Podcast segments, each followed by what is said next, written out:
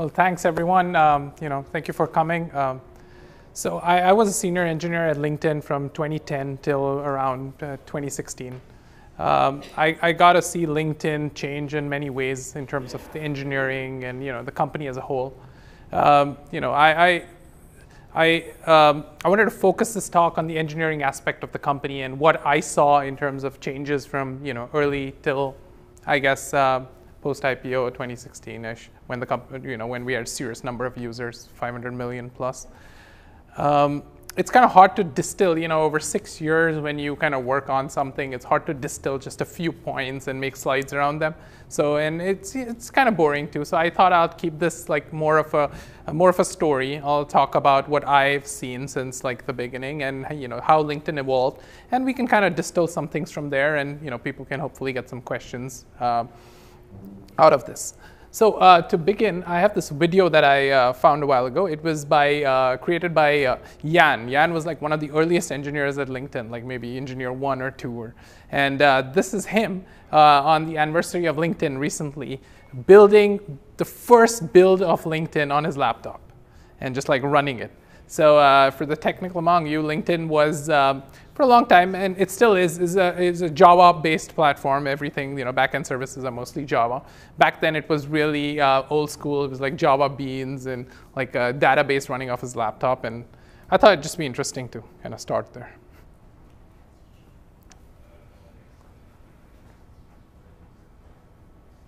Jean-Luc was another uh, engineer who became CTO later.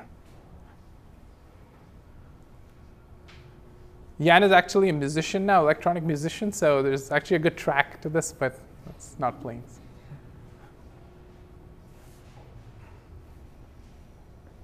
So all of it, like you know, the cloud, the search, stats, I mean, fancy names, but just one service, what they call the monolith per se.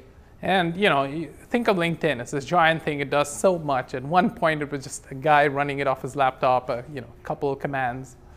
And there you see, it's finally deploying the web app.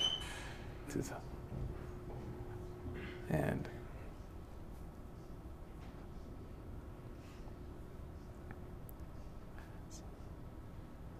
you can actually hear the track in the background, I guess. I don't know how to increase the volume. And hopefully his browser should.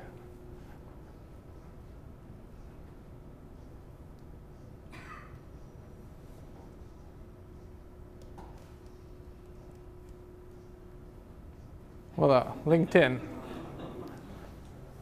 So, uh, you know,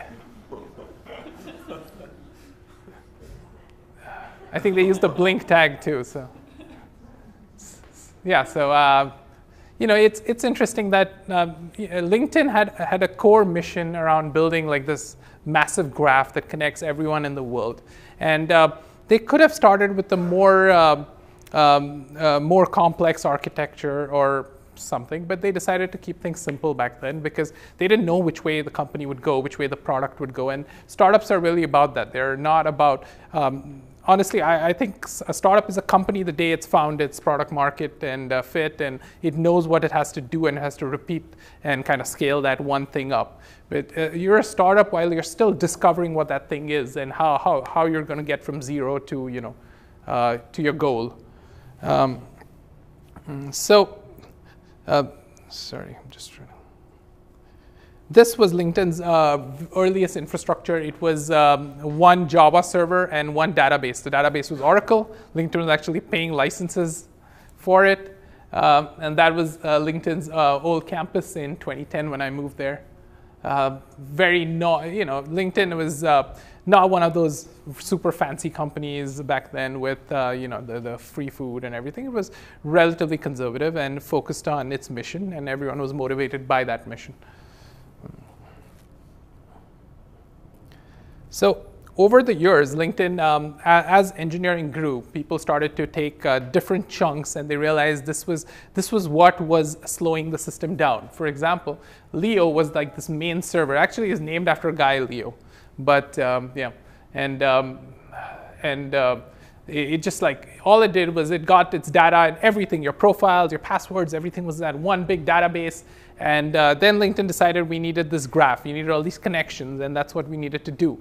And um, th- that wasn't easy. You had to like, um, you know, even at a few uh, few million users, there was a lot of load on the database. So they decided they had to like build something else for it. And that's the first time LinkedIn decided to um, adopt what now is pop- uh, called um, uh, microservices. But essentially, it's not even that. It's just it's just extracting a service out, and, and because it is not working as part of the whole idea. So uh, LinkedIn decided to um, build a graph, and they had to actually build this kind of weird database relay thing and replicate its database, and that's like it started adding complexity. Um, that's just a picture of uh, the campus. So where LinkedIn was in the Google campus, uh, it was really beautiful to go for like a lunch walk and uh, there was just a hill nearby. Um, over time, um, like LinkedIn, uh, as more teams joined in, there were more users, more features. Um, LinkedIn decided that uh, it was time to um, kind of extract out certain things and hand them over to certain teams and let them focus on it. That's actually why LinkedIn adopted a more complex architecture. It was uh, there were two reasons for that. One, yeah, you know, individually pieces could be scaled up as their need grew. And uh, a team could then focus and independently focus on something and not have uh, the rest of the company kind of, you know, waiting on them or, you know, stuck behind them. So um, uh, that, that's the first time LinkedIn expanded its architecture and it uh, added something called the mid tier. The mid tier was the only way uh, the web application could actually talk to the database. So, um, uh, like, like most, a lot of people might work with uh, here might be familiar with Ruby on Rails, where your application just directly talks to a database. At LinkedIn, that that front end web app was really like the Ruby app but it was not allowed to talk to the database. Everything that went in and out of the database was protected and managed through this specific service that talked to that specific database. So, um, and at that point, another thing started happening. There was a lot of data. So people changing passwords, people opening emails, people creating connections, just anything anyone did on um, the entire site is, uh, was considered like an event, a, a, data event. And, and you could throw that away, but I think it, it, LinkedIn realized it was valuable, and every little action needs to be held onto, categorized, and uh, you know, used at some point. Um, that's, that's where LinkedIn started working on this uh, thing called Kafka. And uh, remember, this is pretty early 2011. There weren't so many services that actually, you know, today there's a lot more options. But back then, it was important that LinkedIn had to build some of these things themselves. Um, the database, you know, LinkedIn depended on, um, you know, we called it the source of truth, and we depended on something that was credible. We didn't want, you know, any experimentation with that. So one thing I learned there is about, you know, um, what I learned there was that engineering and actually, uh, you know, is also about managing risks. It's not always about going for something fancy or shiny, you know, um, like a new NoSQL database that maybe is faster or whatever, because that, that data is valuable and that's the only place it's kept. So we wanted to choose something that's rock solid that would not require us to wake up at night and you know run around trying to manage the whole thing. So um, yeah, uh, LinkedIn also decided uh, needed that it needed other kind of data stores. So the, while the database was the main source of truth, there were other um, needs we had. Like uh, we would build um, giant, uh, like we would do all these computation on Hadoop, which was our distributed uh, cluster, and we needed that the result of that computation available uh, to the website, um, you know, quickly. And uh, we decided that we needed a key value store for that. So uh, Voldemort was LinkedIn's key value store. It's now open source. I think everyone can use it. So that uh, was built around uh, the same time that you know the microservice architecture started build, build you know people started building that.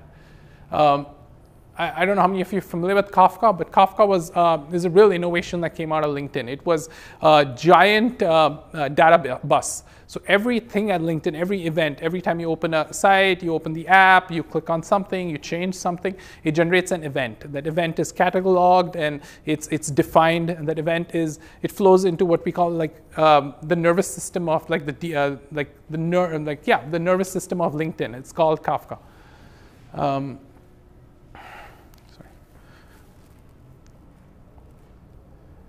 Uh, that these are just pictures I've thrown in the middle, interesting ones. That's um, when LinkedIn actually redid its front end. Uh, it was called Project Voldemort. So LinkedIn traditionally had a JSP-based front end. It was uh, what everyone called Java Server Pages. It was kind of mm, people consider it old school, and it had some other you know web technologies like Backbone and stuff kind of clutched together. It wasn't scaling. We LinkedIn couldn't change it fast enough. So at that point, they decided to move to uh, more client-side uh, frameworks, and uh, LinkedIn picked Ember.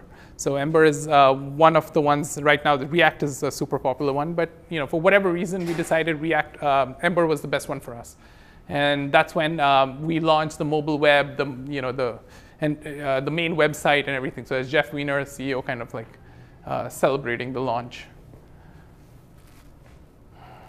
Kafka. Kafka was um, uh, really everywhere at LinkedIn. If you needed to do something, all you had to do was go look up the event in, the, uh, in, our, in a nice little tool, find what event you needed to work off, and plug your application into that event. So um, if you needed to do something every time a user changes his password, you could just do it. You could go build a, a specific listener that listened to the you know, password change event and go and send an email saying, hey, I noticed you changed your password. You know, why do you do that or whatever. Um, Kafka required a lot of work. It was, it was one of those things where LinkedIn had to invest in its infrastructure. So um, at this point, mm, you know, it, it's, it, it, it's sometimes not sensible to put a lot of money into technology that you could pick up off the shelf. But um, you know, engineering at LinkedIn spent a lot of time evaluating things that were out there, and none of them quite did what Kafka did at its scale. Uh, if I remember clearly, probably there was uh, like a trillion events flowing through it every day or something. Um, and that events were kind of stored in Kafka too, so if you did not get it, you could always go back seven days and get it. So it was a lot of data to manage.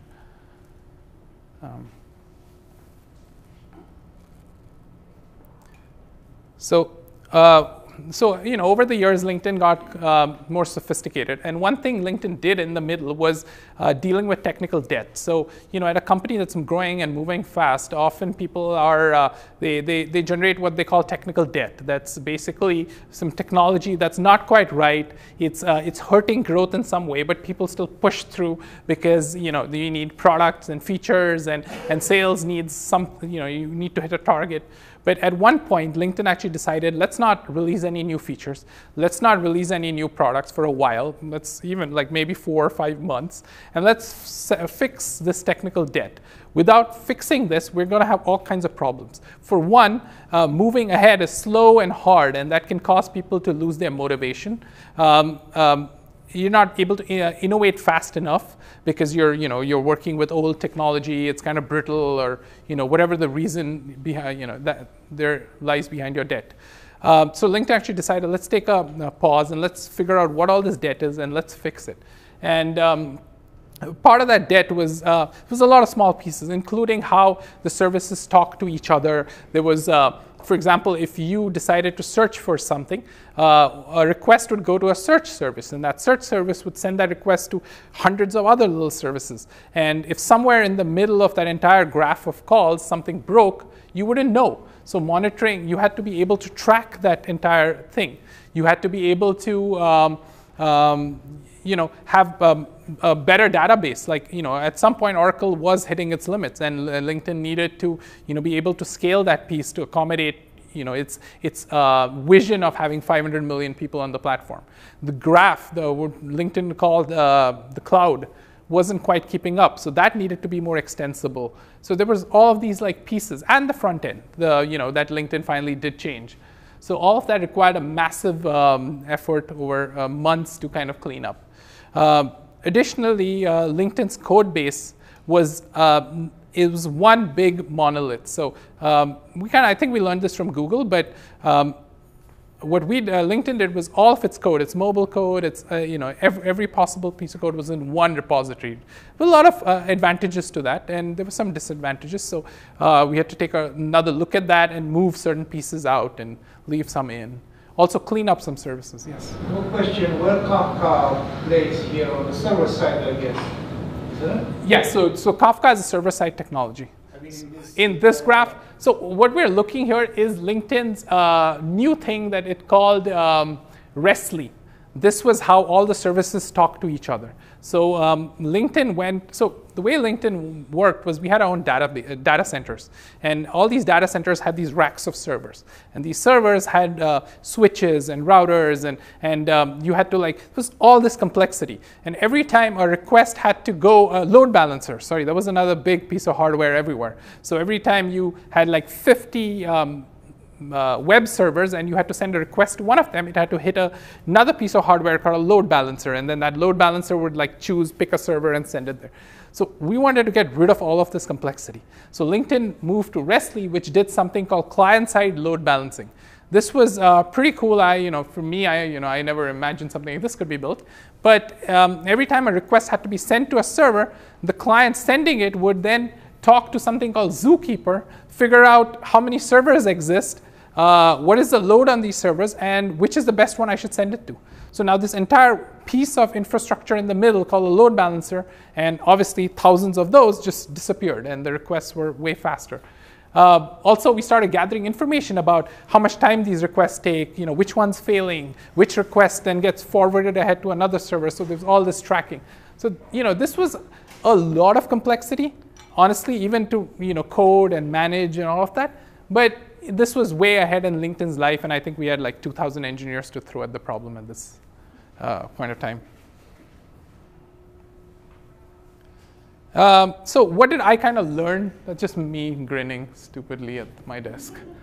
Uh, so um, yeah, what did I learn? I, would say craftsmanship. It's important to you know like there's there's a lot of talk about moving fast and breaking things and all of that. But, but honestly, you know, every time you break something or you move really too fast and you're not, uh, you're not uh, uh, giving enough thought to your code or writing enough tests, you're actually hurting yourself. You're slowing yourself down in the long run. So LinkedIn always promoted code craftsmanship, where you know, uh, um, uh, you know, be uh, take ownership of your code, write it in a way that someone else working on it will not be cursing you, and uh, you know, and, and write it so that if you come back to it 10 months down the road, um, it's still readable. You know what you're doing. Uh, it doesn't have to be complicated. Don't you know? Don't try to be fancy. Just try to be clear and and uh, readable. Um, technical debt. Technical debt is you know is it very often happens at companies I've seen that uh, there's a lot of pressure from product or you know uh, sales and and um, engineering does not get a chance to fix this technical debt. And you know somehow you might hit that one point, but what you don't realize you are slowing down. And, there, and, and you're just slowing down. You're a lot of, you know, you're potentially going to lose people down the way. You're, you know, someone else who takes care of that technical debt might out innovate you because they're just moving a lot faster. Um, uh, data is everything. So just, you know, there's a lot of times people just throw away data, but data is valuable. You should, everything that's happening within your app, you should be able to leverage it, store it, manage it. You can build products out of it. Like LinkedIn has built several products from the data that just flows through the systems, like um, people you may know. A lot of that is driven by uh, interactions that happen across the site. For example, maybe someone searched for you, uh, and that might you know, and, and then he looked at your profile. Maybe those things are signals into the fact that you might know him. So, uh, you know, things, so, and that, that was not the only product. There were products around uh, university pages and, and uh, products around who are uh, distinguished alumni at certain universities. All of those were driven by data that LinkedIn had stored over years. Um, DevOps and SRE, actually, these guys really like, you know, saved my life. I, I, I love SREs and DevOps. Uh, so uh, I've noticed this trend across a lot of companies where developers are, you know, you're, you're the software guy, you just do everything. You got to manage the servers, you're supposed to write the code, you're supposed to deploy this, you wake up at night when the server goes down, it's just everything. But LinkedIn didn't do this, uh, honestly. It, and um, everyone, and all the, the whole engineering org loved the company for that. We actually had a separate DevOps, or what you call uh, SRE org, to uh, manage servers, make sure they're running, you know, uh, handle operations, wake up at night if, uh, if something goes down. I mean, they'll hate you for you know making the server go down, but they'll they'll uh, protect you unless there is a real reason for you know you to be engaged. You know, you will not be engaged. So um, I feel this kind of separation of concern was great It, um, it, it uh, helped everything from retention. You know, I, I, interviewed people, I won't take any names, from other companies where they were like, you know what, I, am I'm, uh, I, uh, I'm underslept, I'm overworked, and, um, you know, and we're forced to push out new features every day. There's a lot of technical debt. Um, so everything keeps breaking. And then, you know, this third time this week I got paged at night. So that hurts. Um, empathy. So this is something that Jeff Weiner promoted across the company from management to, to product to engineering and, and every, you know, it's not something, I, it's, it's, you know, it's a great word, but not all of us have it on the top of mind every time. But like at LinkedIn, um, it was, you know, we, we, we took it seriously. We thought about um, being empathetic in terms of product. They thought about being empathetic to the user. Uh, we thought about, you know, the others in our team when we were writing code, We're making some big change, um, you know, or deliverables to someone else as a product manager. You know, we should, we, sh- we should kind of put ourselves in his shoes and see, you know, what he has to deliver and we as a team. So I, I think it made LinkedIn a better place to, a great place to work. It, uh, you know, I, from talking to people, I, I, think it had one of the best cultures in the valley. Uh, retention was really high. People loved being there. The free food helped, but you know, this was great. Um, yeah, I, uh, I think I'll just open up to questions at this point. Yeah. Regarding uh, reducing chemical risk, uh, how much upfront design did you, you did? I mean, uh, you have like architects that propose a solution and you sell that to developers or? Yes, so, so the way the org was uh, uh, organized is there was a product and the product teams worked with business operations and the rest of the company execs and they figured out what direction we need to go and or even you know they could even be uh, it didn't have to be just a product feature. It could be a technical thing like, hey, you know what, our web interface does not look good. It's not responsive enough. It's not flexible enough, and we need to do this thing. And that could be a dictum that came down from product. And you know, and then engineers would, um, the engineering org would then get together, have their own uh, meetings around how to achieve that along with product. And uh, was your question about this, or just specifically about the front end? No, it's about the process in developing. Yeah, I mean usually there are conflicts between architects and developers. Yeah. Yes. When they throw the wall, I mean architects. Yes. Uh, so there is this uh, evolutionary architecture. So LinkedIn, we didn't have a title called architect. We just had uh, uh, senior engineer, engineering managers. But yes, I think what you're um, referring to is maybe just like a senior engineering team. Uh, yes, there is um, uh, there is some level of conflict between product and engineering, and that's everywhere engineers want you to, uh, you know, want to do it right, and product always wants it done yesterday.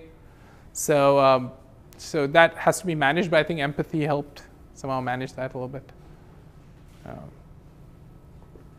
yes. So I'm curious about the networking aspect of going from the laptop to actually the people yes. using application for the first time. Because especially in 2010, it wasn't just a matter of how much balance you have on your credit card to just, you know, not accept that much traffic, you have to think, can your switch handle that much packets when you plug the database in? Can your Ethernet cables even be fast enough? You know, it could be something as stupid as someone didn't crimp the end of RJ45 carefully enough and the data yes. slows down. So what was that like? So uh, we were, uh, you know, the software engineering teams were basically purely software engineering teams. So LinkedIn had that separation of concern. So we didn't ever touch the databases. We never went, sorry, we never touched the hardware. We never went to the data centers. Um, initially, I know we were, uh, we, we did not have our own data centers. But over time, we actually had our own data centers. So, so well, the bandwidth yeah. allocation, because I think the data center, you have to figure out your bandwidth stuff. yeah, but like, so when I said we worked off a single database, it wasn't exactly one database. It was one database with a lot of replication. So uh, there you know, might have been one point to write it to, but it got replicated across. And that's where Kafka and stuff helped because one change to a database triggers a Kafka event, and that kind of updates so much. Like 15 other database tables could be updated, a key value store could be updated, you know, 15 things could change. Um, in terms of like uh, performance, at, you know, at the top level, we would measure how long a request to a service took.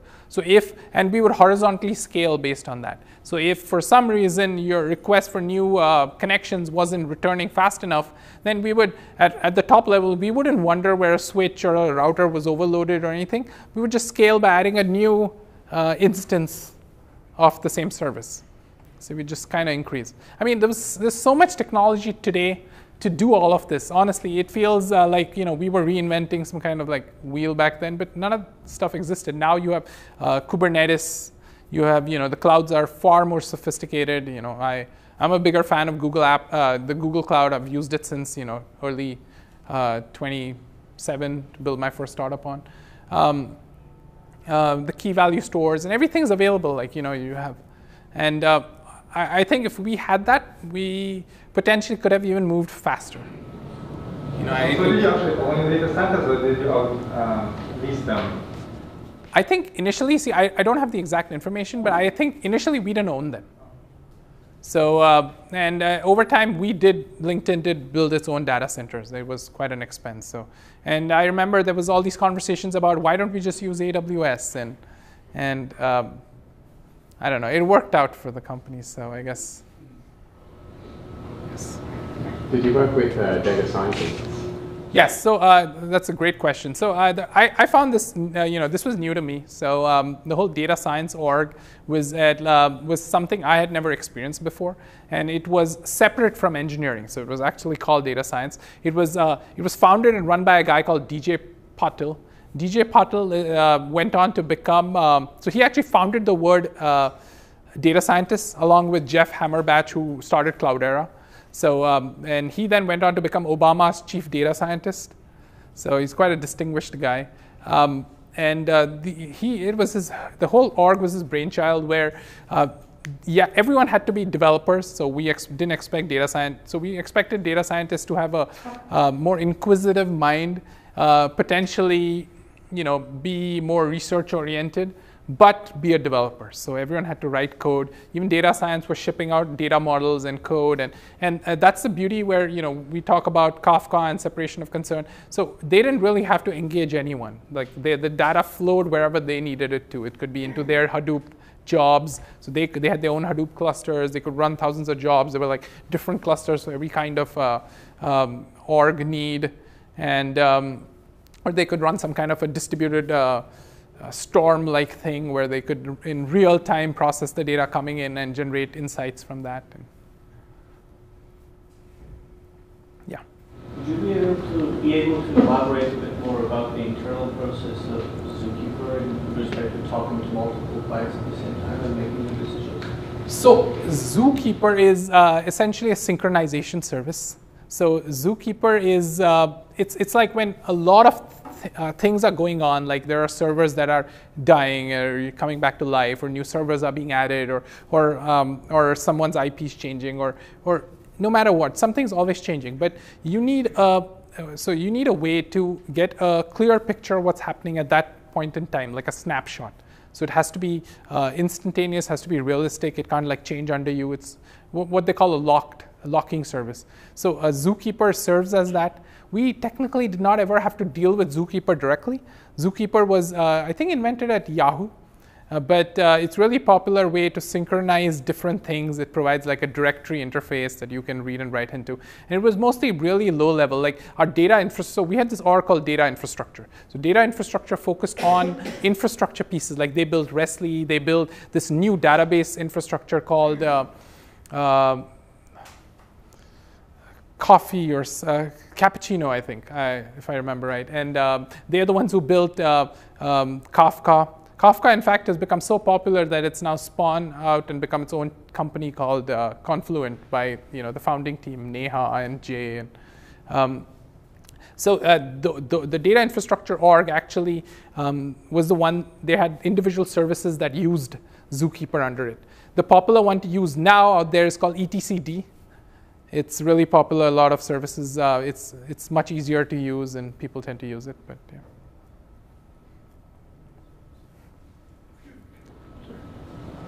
If you're building um, something not like LinkedIn, but something that requires a graph database, yes, with with the different like Neo4j and stuff like that, is there any recommendation, generally speaking? Um, honestly, I think it, it, depends. You have to be very clear what graph queries you really want to execute. Make sure it's not like a, a, a relational database will not do because many times a relational database does a lot, like Postgres can do a lot. I mean, unless you have really complex uh, queries, in which case I think Neo4j is probably a good option until some point, a, you know, if, if, if your idea is to scale to a millions, at some point you're going to hit a roadblock and you're going to have to figure a way to scale that. And, um,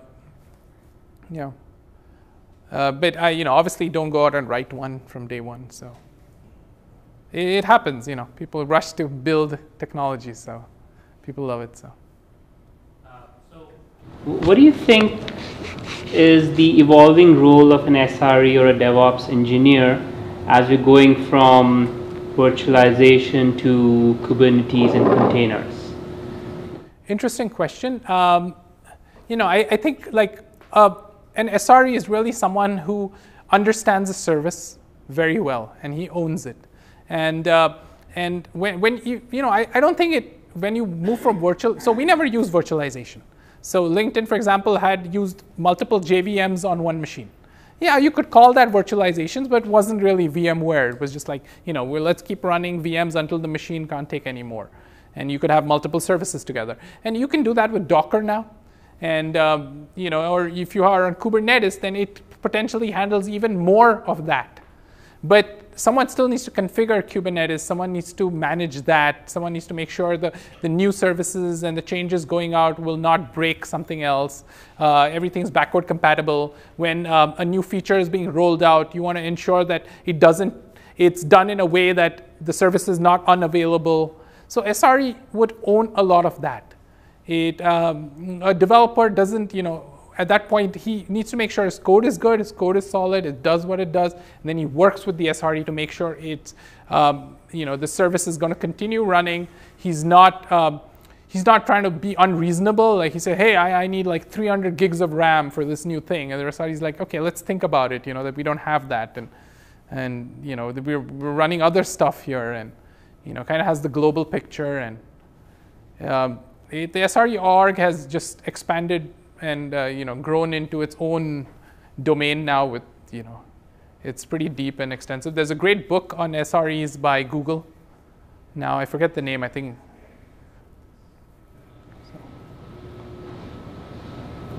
Sorry. Yeah. Uh, did you say at some point to switch to Ruby as one of the platforms?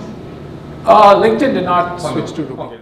But uh, you know, honestly, LinkedIn did a lot of experimentation because we had all this data. We could have built so many kind of products, right? We had hack days internally, and people always came up with interesting ideas. So let's build a carpool app. Let's uh, let's figure out. You want to work at Google, so let's figure out the people driving down from Cupertino to Google. Maybe we'll carpool you with them, and you know, you can talk to them. So, you know, there were all these like interesting ideas, and and honestly, try to build it on like a Java stack. It's you know, you're done with the idea, like bored halfway through.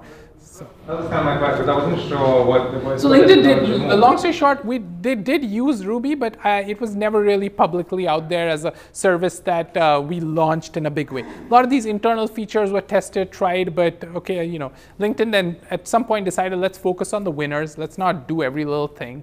And uh, so it doubled down on their core products, and all the engineers were, you know, even with 2,000 engineers, I mean, um, you'd be surprised. We had less engineers working uh, on things than competing companies. Like we were for ads, right? Ad business was big, and and I was part of the ads engineering team. We built a lot of the ad serving stack, and um, and our, the team working on it might have seemed big, but if you look at what Facebook was throwing at their ads business, or or Snapchat or Google, it was five times the size. So we needed every hand on deck. Yeah, so, so my question then is, um, what is the decision process for going from a mature technology like Java? You say it's old school, but it's mature in that it solves 90% of the problems, yeah. so you can focus only on your innovation, and then go into an immature technology where you have to reinvent basic things like login stuff that has existed in the 90s. Like, what's the decision process there? So, what, what would you term immature technology? Uh, that doesn't have all the frameworks and the community and understanding and solve design patterns. Yeah, no, I, I would say like uh, Java, for example, did have all of that. Like we use Spring, Spring had uh, you know a lot of design patterns, and at some point, LinkedIn just needed to build its own patterns. I mean, it wasn't one database. The login wasn't simple. For example, when you log into LinkedIn, you're not just like looking up a database and getting one like hash value and comparing it. There's like so much happening. There's like calls going out to services, figuring out is your IP or like a, a you know, and some attacker's IP or are you, you know, what are you doing? Which country are you logging from? Should we, you know, change your rules somehow? You, you know, so um, it just doesn't work at that point. You know, it's not. Um, but you know, I think it's a good. You, I think you should find a service that gets you started. Uh, you know, a framework that lets you start quickly and deliver value as fast as possible, and not invent these things. Personally, I mean, you know. Talk a little bit about your um, decision to move north to Canada and juxtaposition a little bit the immigration system both down south and up here. Sure. So um, after like you know six years there, um, I was you know I'm kind of naive in terms of the immigration stuff initially, at least. Now I'm a kind of expert going through it, but I just imagined you know some part down the road I'd have more permanence and get a green card, which is the way you can continue staying there and be free and not be restricted by uh, uh, visa regulation. And um, essentially, I wanted to like spend some time with my kids. I wanted to work on startup ideas and all of that stuff. And you can't really do that on a work visa. Um, and uh, what I figured out is that uh, for uh, certain people um, or certain populous countries, maybe it's just a long line. I mean, it takes like 20 years, and um, you know, and um, and it's not it's not going to happen that quickly. So uh, I I started looking around, and you know, I initially moved to California from Singapore, so that was like something I considered. I had some friends who had moved away to Berlin, so uh, you know I talked to them. They said, "Oh, it's really cool there and everything." But um, you know, I had a lot of friends in North America. I had you know a lot of stuff here invested. So I, um, this friend of mine, Mark Organ, he actually uh, pointed me towards Toronto, and he said, "Oh, you know what? This is a really cool place. It's like this thing. You know, you should check it out. There's a lot happening here in tech." And that kind of got me looking into it. I came down. I I love the city. Um, you know, people in Toronto think it's expensive, but honestly, when you know coming from California, it's it's cheap. So uh, so it was it was just it was a lot of fun. The city, we loved it. We were there on TIFF and stuff, and um, we decided this is a great city for me and my kids. We moved, and um, you know the cold. We were I wasn't too worried. I did my college on the East Coast, so I was okay with it. Um, but that was a concern, honestly. You know, everyone I talked to about Canada, just they asked me about the cold. So. Uh, I'm like, you lived in New York. Why are you asking about the cold? He's like, yeah, but it's Canada. It's like, what? It's the same. So um, yeah, so it, it, worked out really great for me, and I and I you know because we love it so much down here that you know I tend to tell my friends and tell everyone that you know asks me that you know they should come down here and join the tech community. And can you can you talk a little bit about your experience in Waterloo and what you've seen here today and in general with your experience with Waterloo? Sure. I um, I, I know that Nabil knows everyone in Waterloo. That's for sure. So go to him. Uh, but um, it was great. I thank you, Nabil. Um, I, he, he introduced me to everyone here. Um, it was fantastic. Like just you know seeing how much is going on in just like this concentrated downtown like in Toronto, you wouldn't like you'd really have to like traverse the city to get things, and here it's like we were just like walking between buildings, and it was like, hey, this is Google, and that's uh, and that's um, you know Terminal and uh, Shopify, and and it was definitely exciting. I think um, with the university here, you know, lots of smart kids. Uh, I know they all moved to the valley because I interviewed like hundreds of them. Um, I know people are moving back. I, I know, uh, you know, I know at least two people from Waterloo who came back, and they're they're now going to uh, Toronto for college again. I think they want to do a PhD or something. Yeah, U of T. So uh, you know, things are changing, and um, I, I, think uh, Kitchener, uh, Waterloo, definitely has a great chance at uh, you know being one of the uh, big tech centers in North America because you know I think the biggest advantage is obviously that you're outside of America. Uh, so the, the other places in America are still governed by you know their regulations. So um, so it's either you're in California because it's you know worth being there, or you're in Toronto or Kitchener. So. How easy was to navigate the change in the, the product? Uh, you showed the change in architecture. So you, you have a production product and then you come with a new architecture how you do hot swap or uh, you do just overnight or how, how you So, uh, you know, the pro- design process, we had to, like, when we were building anything at LinkedIn, you had to come up with a design document. So, before you do anything, you have to present this design document to the rest of your engineering team, not the whole team, but just your sub team. And uh, there would be more seniors from the rest of the company that would come in and sit and they would ask you questions. And part of that, you would have to explain what your migration story is, if there was, and how, how do you think about uh, backward compatibility? And there's so many. Like for example kafka events right? If you want to introduce changes to an event that's already being registered and if you remove a field that was previously required then now that's a problem. Like it's going to break a whole bunch of stuff in production because that was required and a lot of data has that field so you have to, and, and when your change goes out, it's not just one, it's one machine at a time that changes. And, and potentially the rest of LinkedIn is still talking to you th- with the old language. So uh, I'm just saying you have to think about these things. You have to uh, mm, write down a plan. There's no one way. There's uh, definitely different ways to you know go about it. But uh, essentially, uh, you know, you have a, or you have to design it in a way that it's uh, it's okay to be swapped out. So you swap out one machine at a time, and, and that's all right if the request going to the other machine goes to the old code. Um, there, there's this other thing that LinkedIn uses called LiX. I, I, really love this. This was my first exposure to it. It's a, it's a feature management service. Uh, now, recently, a friend of mine launched a startup called Split.io to do this exact thing outside. Um, so at LinkedIn, everything you did, any bit of code, I mean, well, not everything, but most features and, most changes, you put them inside this protective guard, this little code called a LiX uh, protector. And, um, and you basically then went and registered it with the service. And you said, okay, uh, I should be able to now turn this little bit of code on and off for a certain percentage of the users.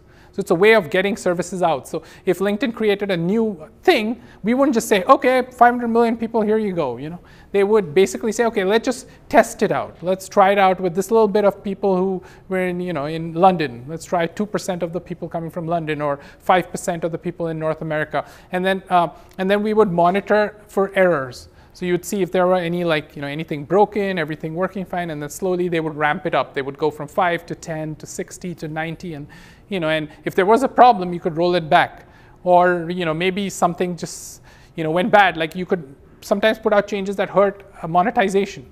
Maybe you launch something that causes people to not click on ads and uh, because you know maybe a thing is broken and it causes the ad screen to like disappear or get hidden or covered and I don't know. And then suddenly you're losing money. You notice the ad revenue, you know, dropping off. Like you lose ten thousand dollars in an hour, and and then you need to switch that off. So uh, all our code was guarded by that, and that made deployments and stuff a lot safer. Have any stories of uh, crises and wars and stuff? well, early on, I remember deploying. So LinkedIn, like to your previous question, getting code out was hard initially. So even though without this Rest.li and this cool infrastructure that talked, without uh, load balancers, and that honestly it was a very high level of sophistication. And the people who built it were people who had built this at Google and Yahoo and stuff, so they knew what they were doing. But before, those people were, you know, we didn't have that. And and getting LinkedIn out required a lot of coordination. I remember there would someone would be the, the, the deployment guy in charge, and he'd be like running around and screaming at everyone, and we had to make sure that the services were launched in a specific order, and and um, eh, we would be there till late to get this whole thing out, and you know someone would make one mistake, and then things would be rolled back, and um, you know, and that's that's where we that you know I consider that technical debt, and over time we took that into account and fixed all of that. And, it just became smoother and smoother. So, yeah. Um, so this kind of connects to your point of the, the percentage of users being exposed to new features. Yes. Um, a few of these changes that you've mentioned are, are really big, um, but they look like a step-by-step. Where in reality, it's usually a gradual kind of a process. Um, it's one check-in at a time, honestly. Yeah.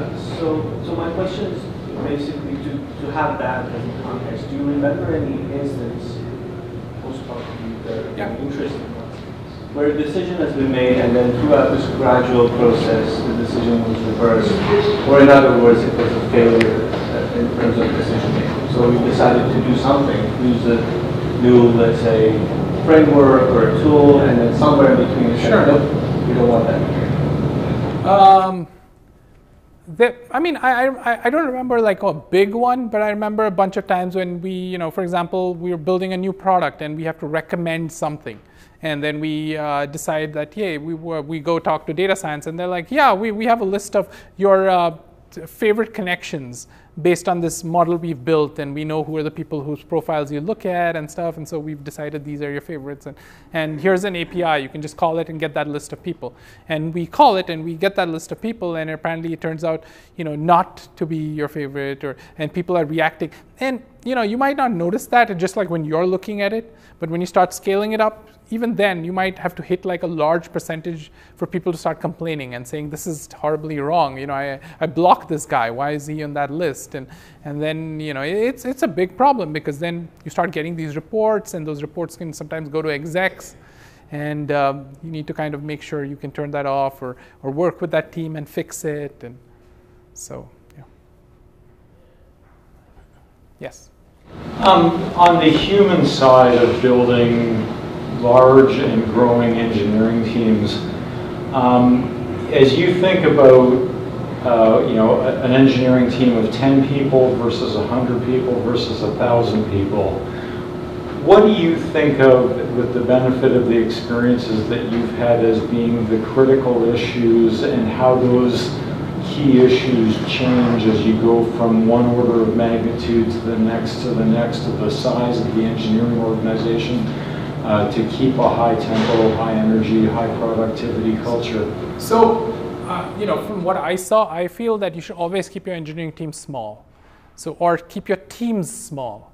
So while your org might be 2,000 engineers, try to have small cohesive teams that can work well together and, and build, um, and build uh, interfaces between the teams. For example, if there's a team working on uh, you know, some, some service to the, that gives you certain kind of data, have them uh, expose an API for you to use, have that documented, defined, tested, you know, deployed, and then, then you can just use that API as if you, you were using an API somewhere out on the web.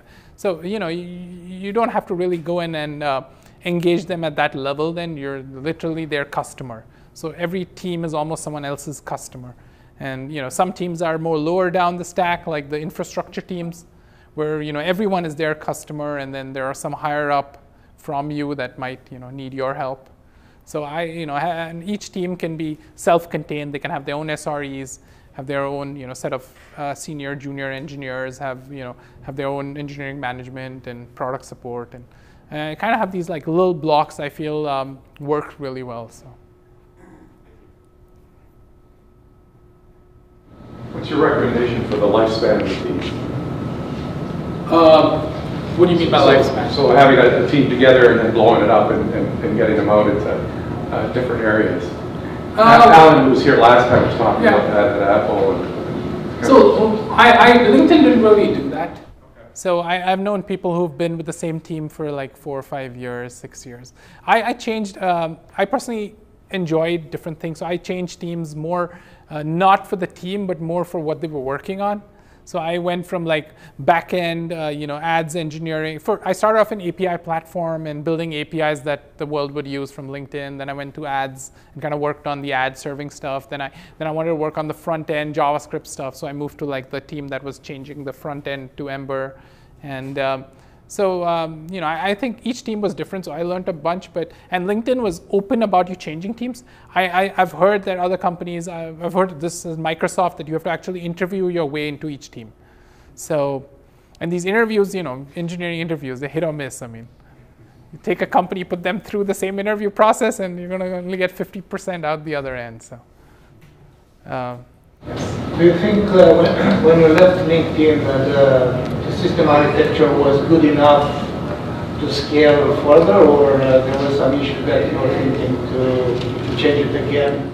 Uh, I think it was good. It was improving. In fact, LinkedIn was building a cloud on its own, and uh, you know, they, people who were much smarter than me decided that was the way to do it. So I, you know, I don't have clear insight into it. But at that point, you know, LinkedIn did do a lot of manual stuff. That you know, we, we technically were on bare metal. And at that point, we were adding virtualizations and you know a lot of the like EC2 like stuff where things would spin up automatically or something died, a new one would spin up. And um, I, you know now they have Microsoft and you know all the Azure people, so I guess you know, and they're already at 500 million, so you know they, they know what they're doing. So is the architecture microservice based like Netflix? They have this like yes. scaling servers to see if the network survives. Yes, so LinkedIn does. Uh, that's become quite popular. It's called chaos engineering, where you have like something that goes out and actively hurts internal services, or you have to subscribe to it. And um, but um, it does do some of that. At the same time, um, uh, microservices is like a really popular term, but I, you know, there was no definition of how small your thing had to be to be a microservice. Like LinkedIn had a service-oriented architecture. We had many services, and then there were those services called other services, and they called other services, you know, and they called other services. There were certain rules that you couldn't call upwards, you couldn't call horizontal, you, you could only call downwards, and there were different compartmentalization. Maybe that uh, certain services that are all related to getting search done, search, were all together in a super block, and you couldn't just randomly call any of the services. You only could call the head because they all were like hidden from you. So it's like a like a different startup. You're just calling their API. So. Do you have any issue with the security? Um, no, I mean, uh, security is handled, you know, the security team kind of managed it at the edges and, um, you know, I, I, wasn't involved with the security aspect of it. Uh, but I, I, don't remember, you know, ever being any. I remember there was a process, there was a step where, you know, if you had to go through a security review at some point in the company, we had a large enough security team to do this. So they would ask you questions around your service, and they would often find things like there was cross-site scripting, or there was a ability you didn't really use a um, you didn't use a, a nonce properly, where someone could like technically take your button, put it on any site, and steal your cookie or something. So there were always use cases, and that's why our security review was a valuable part of you know getting anything out the door. So. Sure. Uh, another thing I want to mention is that every commit at LinkedIn went to production. So if you change something from you know hello Vikram to hello world and you committed it, you would it would be review boarded where your team would then look at it and say, okay, why did you make this change? You say, you know, I like world better, and like okay, great, I, I I approve that. And once this approval was given and like multiple approvals, then your code automatically went to the next step where it would be deployed, packaged, and that service that your code was part of would be launched in a canary fashion. So canary is like one, like if you have 100 instances of the same service, one of them would now be running your code for a while. This is a one, and the system will automatically see if the error rate from that service changed. So services don't have zero errors; they always have errors. But like if, if like you had five errors, now suddenly you're getting 50 per minute, there's, there's something wrong with your code. So uh, if that didn't happen, then your thing was promoted. You were allowed to promote it to the rest of the world, in which case it then was deployed to production. So every single change you made went out to the whole company. So you keep that in mind.